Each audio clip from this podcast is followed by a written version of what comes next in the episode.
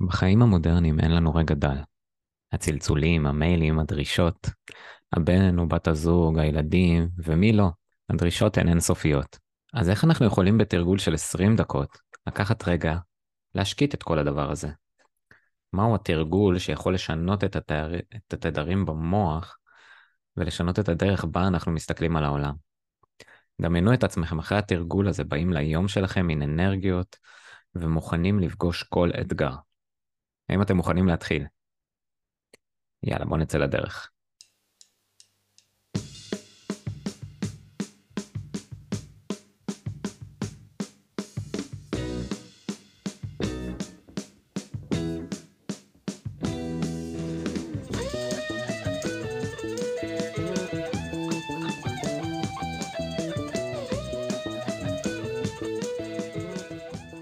שלום, אני דוקטור אבירם טרכטנברג וברוכים הבאים לנשנושי בריאות.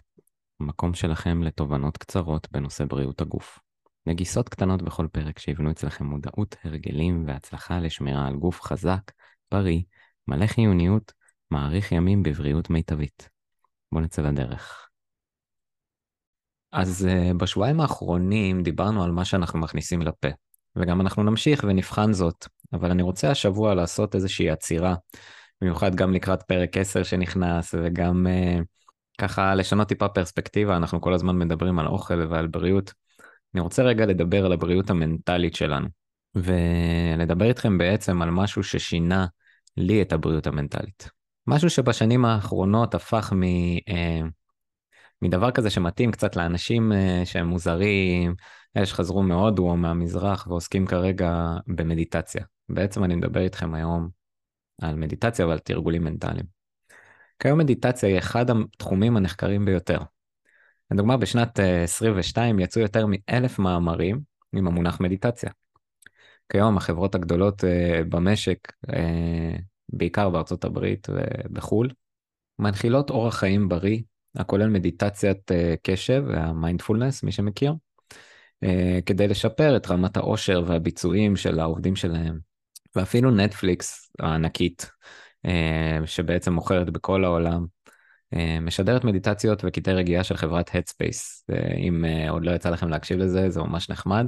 ככה יש להם אפילו משהו ככה שמכניס אתכם לשינה, אז כוונו את הטלוויזיה שתכבה ו... וצאו לדרך עם זה. אז באמת מדיטציה הפכה לאחרונה לנחלת הכלל, והיא הרבה הרבה יותר במיינסטרים.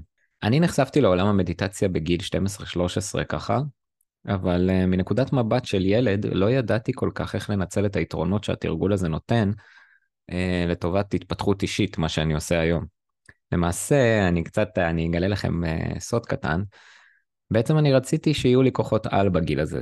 הרי איזה ילד לא רוצה כוחות על? כולנו רוצים כוחות על, כולנו חולמים לעוף, כולנו חולמים uh, להיות uh, כמו המכשפים האלה בסרט, בסרטים של, uh, של הארי פוטר, או, או סרטים של כוחות קסם אחרים. של uh, תקופה דמיונית כזאתי בעבר. אז באותה תקופה זה מה שמשך אותי. והיום אני מבין שהקסם הוא בעצם היכולת של המדיטציה או התרגול המנטלי להפוך אותי לגרסה אה, גרסה טובה יותר שלי, לאבירם 2.0 או אבירם במקרה שלנו כבר 300 נקודה משהו, מי יודע כמה גרסאות אני, אני השתדרגתי מאז, אה, מאז שהתחלתי את החיים שלי. העולם של המדיטציה הוא באמת עולם מלא וגדוש, יש המון המון סוגים של מדיטציות, וזה יכול להיות מלהתחבר לנשימה, אה, ניקוי של הצ'קרות, מיינדפולנס, אפילו מדיטציות יותר פרקטיות לשדרוג החיים שלנו ולהתפתחות אישית. ואני אגלה לכם ספוילר קטן שאני הולך לתת לכם אחת כזאת היום. אז אה, בואו נצלול בכלל למה, אה, למה כדאי לנו בכלל לעשות מדיטציה? כאילו, למה שנתעסק בתרגול מנטלי או בדברים האלה? אז הייתי אומר שכמו אה, מקלחת, ואני לא היחיד שאומר את זה, כמו מקלחת מדי יום, אה, שרובנו מתקלחים ומתנקים ושמים, אה, מצחצחים שיניים ומסתבנים אה, וכולי, מנקים את, אה, את הזיעה מאיתנו, גם המוח שלנו והעולם המנטלי שלנו נהיה, בוא נגיד במרכאות, מלוכלך. וכשהעולם הזה נהיה מלוכלך אנחנו צריכים לנקות אותו, ומדיטציה ותרגולים מנטליים אחרים הם אה, מספקים לנו בעצם את הניקוי הזה. אז בעצם אה, כמו מין שטיפה כזאת שאנחנו עושים לגוף שלנו ול... השטיפה שאנחנו עושים לגוף שלנו, צריכים לעשות אותה גם כשטיפה בעצם למוח ולנפש שלנו. אז כידוע, באמת החיים שלנו אה, רבועים בלחצים. יש את המשפחה, את העבודה, את העסק למי שיש לו עסק, ילדים וכולי. ואם אה, הלחצים האלה הם לאורך הזמן וממשיכים במשך שנים, זה יכול להביא לחרדות ולדיכאון. ואנחנו יודעים שהפתרונות של עולם הרפואה זה לקחת כדורים או, או לפני כן פס, פסיכולוגים, אבל לפעמים בתור התחלה, כשמתחילה איזושהי חרדה או איזשהו לחץ, אפשר פשוט לדאוג לעולם הרוחני, הנפשי, המנטלי שלנו. כמו שאמרתי, לפחות אלף מחקרים uh, התפרסמו ב-2022, יש עוד 600 שהתפרסמו כבר ב-23 עד עכשיו, 600 ומשהו לדעתי. חוץ מזה יש עוד הרבה מחקרים קודמים, אז uh, מדיטציה באמת היא מאוד מאוד נחקרת, והיתרונות שלה נחקרו ב...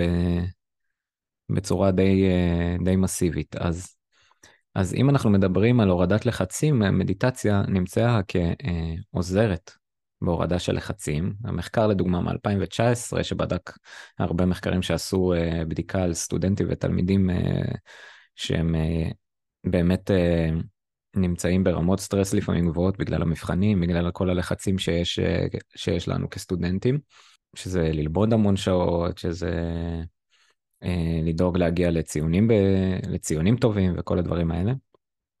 אז המחקר הזה הראה שתרגול מדיטטיבי, באמת של אה, כמה דקות פשוטות ביום, הראה ירידה של 40% ברמות הלחץ ו-30% ברמות החרדה והדיכאון. אה, בסטודנטים והתלמידים האלה זה היה משהו שהוא אה, משמעותי. עכשיו, אם אתם לא מתרגלים מדיטציה באופן רגיל או איזשהו תרגול מנטלי אחר, אנשים שהם מתחילים, נבדק עליהם שהם יכולים תוך שמונה שבועות, שבועות לייצר שינוי דרמטי. שזה יכול להיות אה, שיפור בשליטה ברגשות, שיפור במיקוד שלה, שלהם, בזיכרון שלהם, אה, וגם מצב הרוח, וזה מדובר על תרגול של 15 אה, דקות ביום או 10 דקות ביום. זה תרגול מאוד מאוד קל, שאפשר להכניס אותו באמת בתור משהו קטן למהלך היום שלכם. אפילו יש מדיטציות מאוד ספציפיות, אחת שנחקרה לפני כמה שנים, שנקראת קרטן קריאה, שהיא מדיטציה של 12 דקות ביום, נמצאה כפועלת כנגד אלצהיימר והזדקנות ושיפור מערכת החיסון ושיפור השינה ועוד ועוד ועוד ועוד. באמת המון המון יתרונות יש למדיטציה, וספציפית המדיטציה הזאת, חקרו אותה אה, באופן ספציפי. בתחילת השנה הוציאו סיכום של אה, איך מדיטציה תורמת בכלל, אז אה, מלבד מה שאמרתי עד עכשיו, היא גם תורמת, נמצאה כתורמת לביטחון עצמי, אה, מצב של בדידות, בטח בקורונה בדקו את זה כל כך הרבה, תסמונת פוסט-טראומה וחרדה חברתית אפילו. ויותר מזה אפילו נמצא בחלק מהמאמרים שמדיטציית מיינדפולנס, קשיבות, עוזרת בהפסקת עישון. מיינדפולנס זה כשאנחנו מתחברים לכאן ולעכשיו, למה שאנחנו מרגישים בגוף ולמה שאנחנו שומעים מסביב וכולי.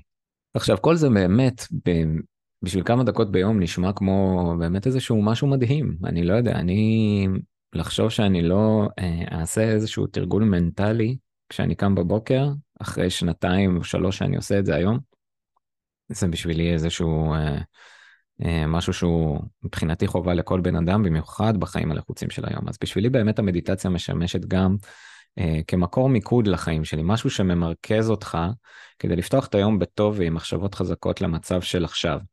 וגם לגבי העתיד הקרוב, ולתת איזשהו זיכרון ולהיזכר אה, במטרות שאני רואה לעתיד הרחוק שלי, לכמה שנים קדימה. אז אה, אני מאמין וגם רואה את התוצאות שבימים שאני עושה מדיטציה בבוקר אני נע ברמה אחרת בעולם, אני נעים יותר עם מי שאני פוגש, תחושת המטרה שלי מחוזקת, אני מחפש ללכת קדימה ולא להתבחבש בתוך עצמי בכל מיני אנרגיות נמוכות. והאנרגיה שלי באמת גבוהה, ואני פחות uh, מסתכל בטלוויזיה ויותר דואג לעתיד שלי ולהווה שלי ליהנות יותר מהזמן שאני נמצא בו עכשיו. כשאני לא עושה מדיטציה, כשאני לא מודט, אז בעצם אני לא במאה אחוז שלי, פחות נעים לי בגוף שלי אפילו. אני פחות מפוקס, אני מאבד ריכוז, uh, ו... ואני מאבד גם מהזמן שאני יכול להיות בו יעיל יותר. אז אה, אנחנו מבינים שבאמת מדיטציה זה דבר שמחקרית נבדק וממש ממש חשוב לנו ונותן לנו עוד איזשהו בוסט אה, ל-well-being ולאריכות ימים ולחיים יותר טובים. אז באמת לאחרונה הוצאתי תרגום למדיטציה, למדיטציה חזקה ביותר שנקראת מדיטציית ששת השלבים. המציא אותה המנכ"ל של חברת Mindvalley, הוא בעצם המייסד שלה שקוראים לו וישן לקיאני. הוא מומחה לתרגולים מנטליים והוא אה, אה, עושה המון המון דברים ואני הוסמכתי להעביר את זה במסגרת הלימודים שלי כמאמן אה, לבריאות. ועל המדיטציה הזו או על התרגיל המנטלי הזה יש צורך לתת הסבר מסוים כי אתם הולכים לקבל אותו כפרק נפרד בפרק הבא. זה יהיה פשוט פרק שזה רק מדיטציה שתוכלו ככה בכיף שלכם להקשיב לו וליהנות רק מהמדיטציה בלי פתיחים בלי שום דבר זה בשבילכם באהבה. אז התרגול הזה הוא מחולק לשישה שלבים וסך הכל לוקח אה, כ-20 דקות, קצת פחות משהו כמו 17 דקות, בסדר? אה, אני ממליץ לעשות אותו על הבוקר איך שקמים, זה, הדבר, זה הכי הכי טוב, או לפני השינה. כי באחד השלבים שאנחנו עוברים, זה מדיטציית ששת השלבים, הוא סוקר את היום הקרוב או את היום ש... שבא לנו, אם אנחנו עושים, אה, אם אנחנו עושים את זה בלילה, זה היום למחרת. אבל עדיף על הבוקר ככה לקבל בוסט, אני חושב לפחות. בשבילי זה עובד הכי טוב בבוקר, בלילה זה קשה לי באופן כללי למדוד, אני יותר מעדיף להתמקד בנשימות.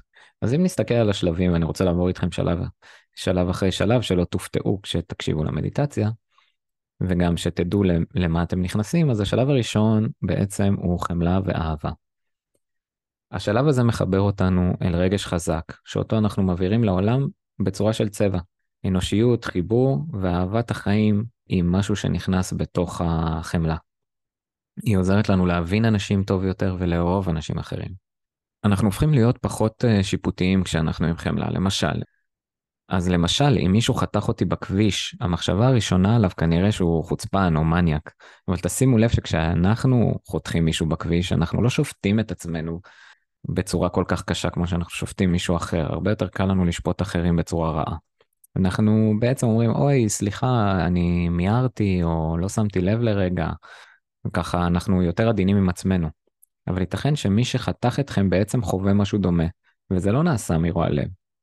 וחמלה נמצאה במחקרים כמעלה את האופטימיות, את הנדיבות והאדיבות, את העמידות לסטרס, את ההפעלה של נקודות במוח שקשורות בחיבורים אחרים, והכי מגניב, שהיא נמצאה כמעכבת הזדקנות. אז בעצם זה הדבר הראשון שאנחנו מתרגלים במדיטציה. אנחנו עושים את זה על ידי כך שאנחנו מדמיינים אדם שאנחנו אוהבים, אנחנו מדמיין אותו, מדמיינים אותו מולנו, ואת האהבה הזאת אנחנו מרגישים רגע בלב והופכים אותה לצבע.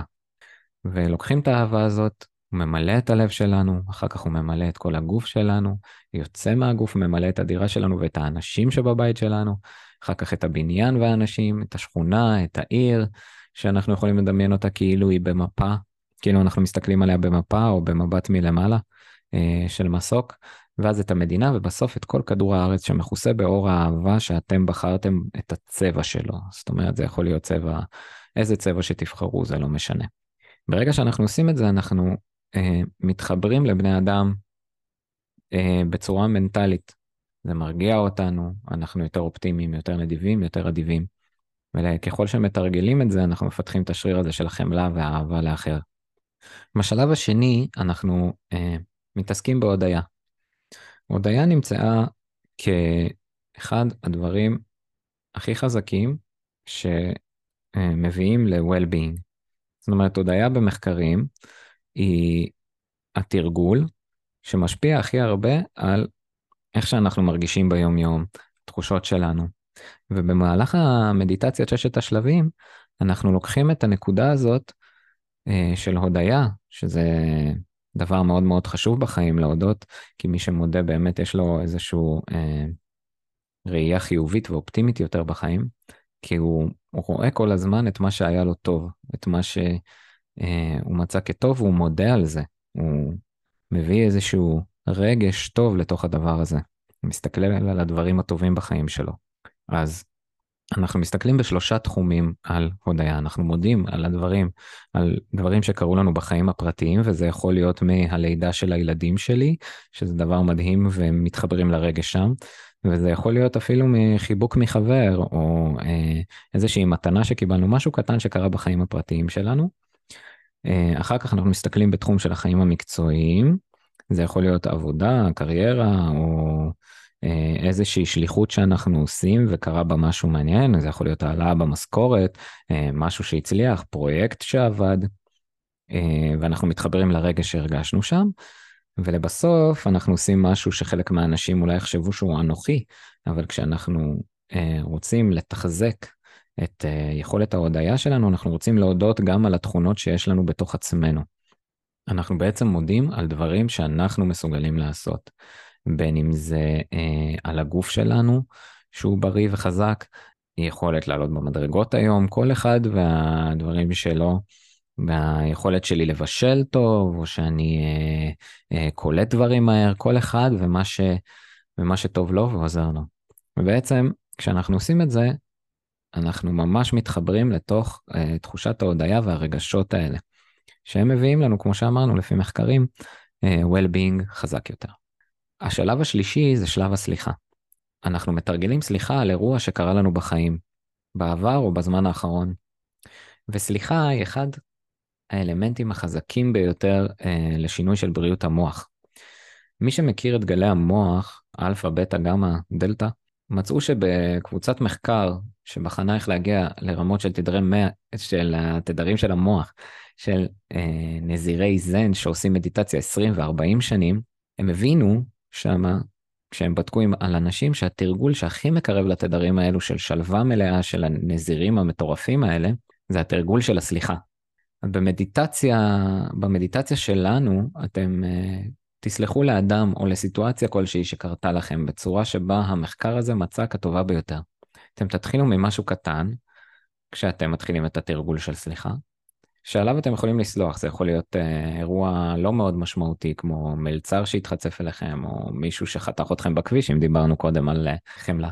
ולאט לאט, ככל שתחזקו את שרירי הסליחה שלכם, תעברו לאירועים שהשפיעו עליכם לאורך החיים, כמו גירושים, או שגנבו מכם, מכם, או השפילו אתכם, או כל דבר שקרה לכם בחיים.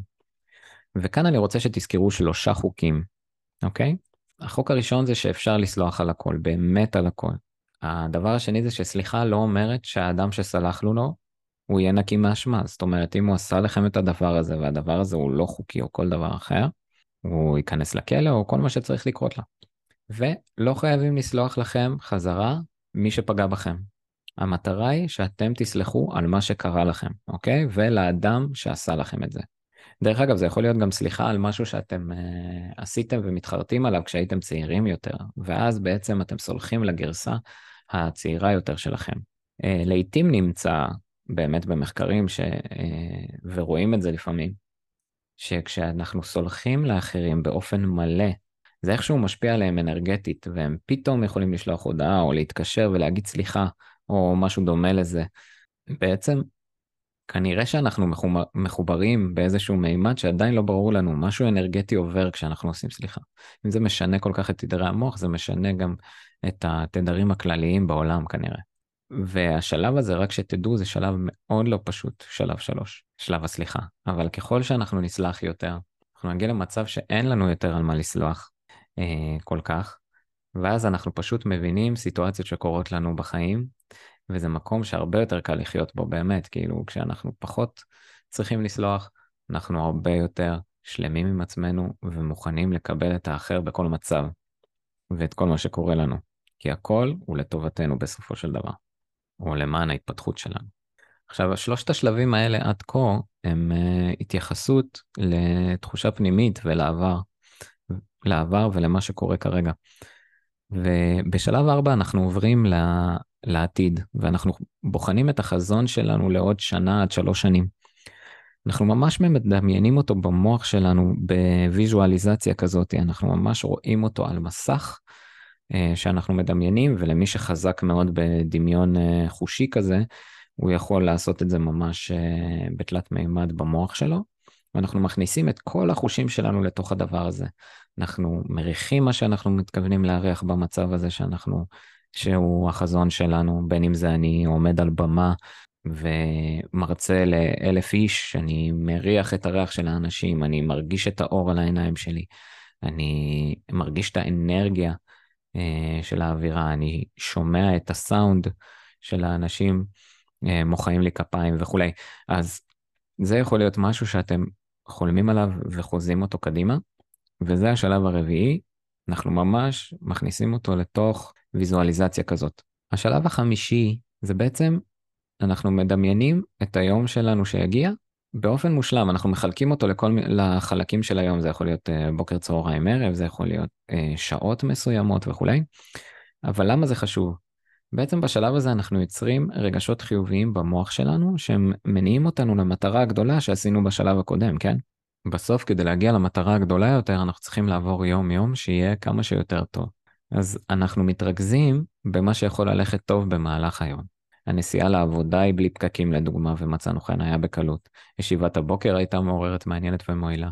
ארוחת הצהריים הייתה טעימה ביותר. האנשים שישבתי איתם הביאו לי השראה. בערב יצאתי להליכה באוויר נעים ובתחושה טובה. Uh, הכל הולך בצורה מעולה. ככה שכשדברים קורים לפעמים לא בדיוק כמו שאנחנו מדמיינים אותם, וזה יכול בהחלט לקרות, כי אנחנו לא uh, שולטים במציאות ב-100%, עדיין המוח שלנו יתרכז בחיובי.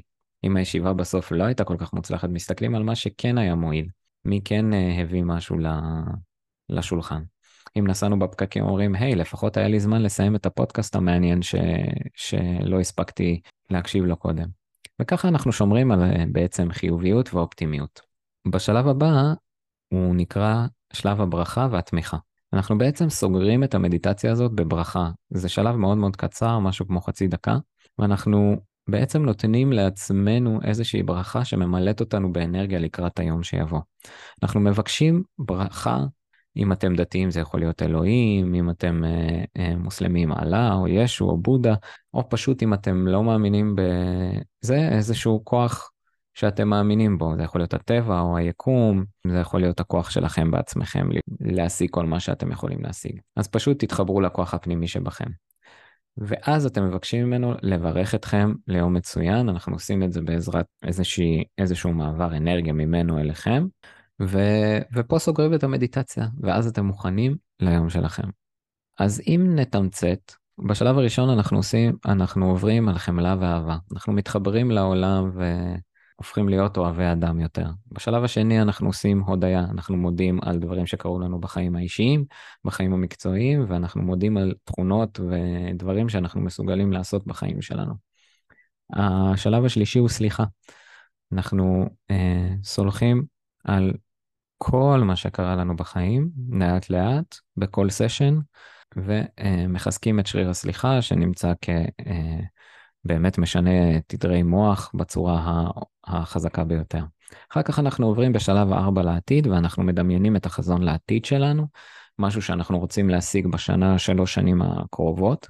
ואז אנחנו אה, מפרקים את זה ליום הקרוב, שזה אה, שלב חמש, היום המושלם, שבו בעצם אנחנו מדמיינים את היום שלנו עובר בצורה מושלמת, אה, מחלקים אותו לחלקים, ובשלב 6 בסוף נותנים ברכה לעצמנו דרך אה, כוח עליון או אה, בכוח הפנימי העצמי שלנו, ויוצאים בעצם מהמדיטציה אל יום חדש. אז זאתי בעצם המדיטציה שאתם הולכים לעבור, אני מכניס אותה כפרק נפרד, זה יהיה פרק 11, ככה שאתם תוכלו להשמיע אותם לעצמכם בכיף, בלי שום פתיח ו... או אג'נדה, פשוט תתרגלו אותה כדי לפתוח את היום שלכם בצורה טובה יותר, ובאמת להשיג לעצמכם ימים חזקים יותר, להתפתח לאט לאט עם המדיטציה הזאתי, שהיא באמת קצרה והיא תרגול מנטלי מאוד מאוד טוב. המקלחת היומית שלכם בעצם לנפש שלכם, הייתי אומר. אז אני רוצה באמת להודות לכם שהאזנתם, ואם מצאתם ערך בפרק הזה, אני אשמח שתפיצו אותו ואת הפודקאסט לעוד אנשים כדי שיוכלו להיטיב עם החיים שלהם. אז uh, כרגיל אני אסגור באמירה של האדם בריא יש אלף משאלות, אבל לאדם חולה יש רק משאלה אחת, והמשאלה הזאת היא להיות בריא, אז תודה שהאזנתם. אני הייתי דוקטור אבירם טרכטנברג, אנחנו נתראה בשבוע הבא, צ'או.